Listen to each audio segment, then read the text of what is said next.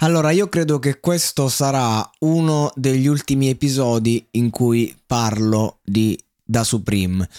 Da Supreme che è stato un grande rivoluzionario, lo ripeto, l'ho detto già parecchie volte, eh, Da Supreme è uno che stilisticamente ha veramente accappottato il mercato discografico italiano in un, in un certo anno, non solo prendendosi la sua fetta di profitto da questo, ma eh, creando veramente una grande moltitudine eh, di figli, se vogliamo, eh, e andando a rivoluzionare anche eh, determinati ehm, aspetti stilistici eh, di, di, persone che invece non, non discendono direttamente da lui. È un personaggio che con la sua maschera, col suo disegnino, ha in qualche modo eh, creato anche un modo di fare marketing che già esisteva magari fuori, ma che comunque in Italia ehm, non, non, trovava magari il terreno più fertile e invece è riuscito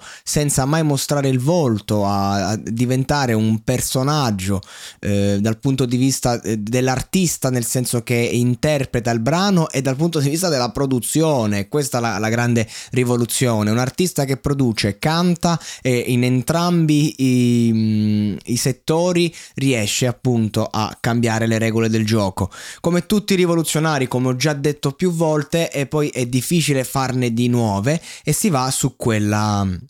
su quella via. Il discorso è che se eh, dal punto di vista, se quando fai una rivoluzione eh, va bene tutto, come è stato anche magari, mo, vedevo 2016 la serie di S Magazine, eh, tutto, tutto, bello, tutto interessante per carità, però nel senso eh, proprio eh, tutto relativo a quell'anno lì, perché poi quella roba lì riproposta eh, scade proprio perché un, un, concept come Dark Polo Gang è stato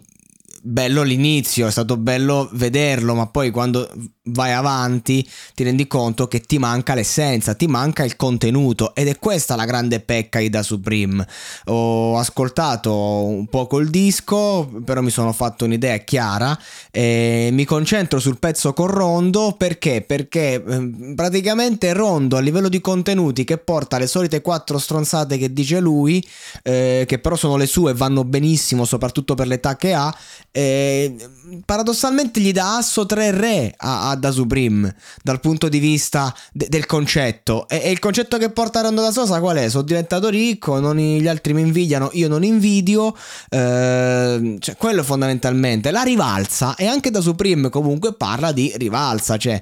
parla sempre della, della stessa cosa, la stessa solfa che va avanti dall'inizio con un linguaggio molto giovanile, ma se poi vai a fare la traduzione, eh, vai a mettere lì di interessante c'è solo il modo in cui gioca con le parole, il modo in cui le piazza, quindi ehm, e magari non funzionerebbe se al posto di, di, questa, di questa roba qui ci fosse uh, un contenuto concreto, però mh, mm, andiamo a vedere quando ha fatto il remix di Neffa, che era un testo di tutto rispetto, eh, ri, ri, reinventato in quella formula, cazzo, era interessante, era figo, secondo me il miglior pezzo di Da Supreme, anche perché poi Neffa ci ha, ci ha rifatto una strofa,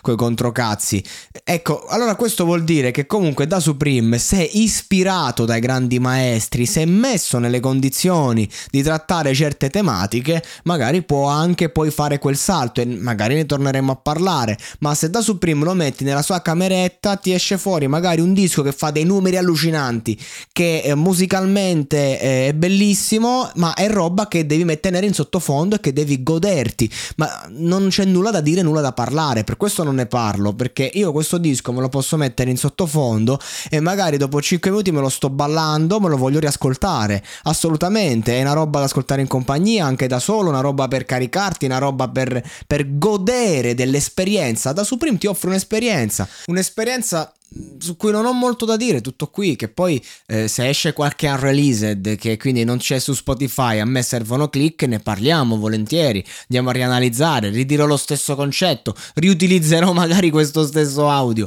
però nel senso ehm, se fa nuove uscite così parlarne per me adesso è proprio fuori dai miei canoni. Anche perché da Supreme secondo me è uno che se ci parli di musica ti può insegnare veramente qualunque cosa. È sicuramente un personaggio eh, da cui si può imparare tanto, però insomma mi sembra un ragazzo di 20 anni che eh, ha sviluppato molto magari una parte del cervello che, che, sa mettere le emozioni in musica, che sa comunque, no, uh, ha, ist- ha, intuito, ha istinto creare il climax giusto, quindi lo vediamo suonare al pianoforte a Milano quando ha fatto la presentazione del disco, comunque lo sentiamo che ti crea un clima interessante che ti tocca, però io credo che se ti metti a fare due chiacchiere sulla società e sulla vita con Da Supreme, insomma, non è proprio, non è che stai lì, non, non è di certo Gandhi, no? Anzi, ha fatto un ragazzo giovane come tanti che si è trovato un grande successo, un grande talento talento e che magari troverà anche molte difficoltà nella vita su, su aspetti che non, non, non, fanno parte, in cui non gioca in Serie A, mettiamo, cosa che invece fa nella musica. Quindi ragazzi, mo, eh, ho detto quello che dovevo dire, eh, bella per Da Supreme, bella per chi lo ascolta, eh, però, eh, mo basta, mi ha un po' rotto il cazzo su.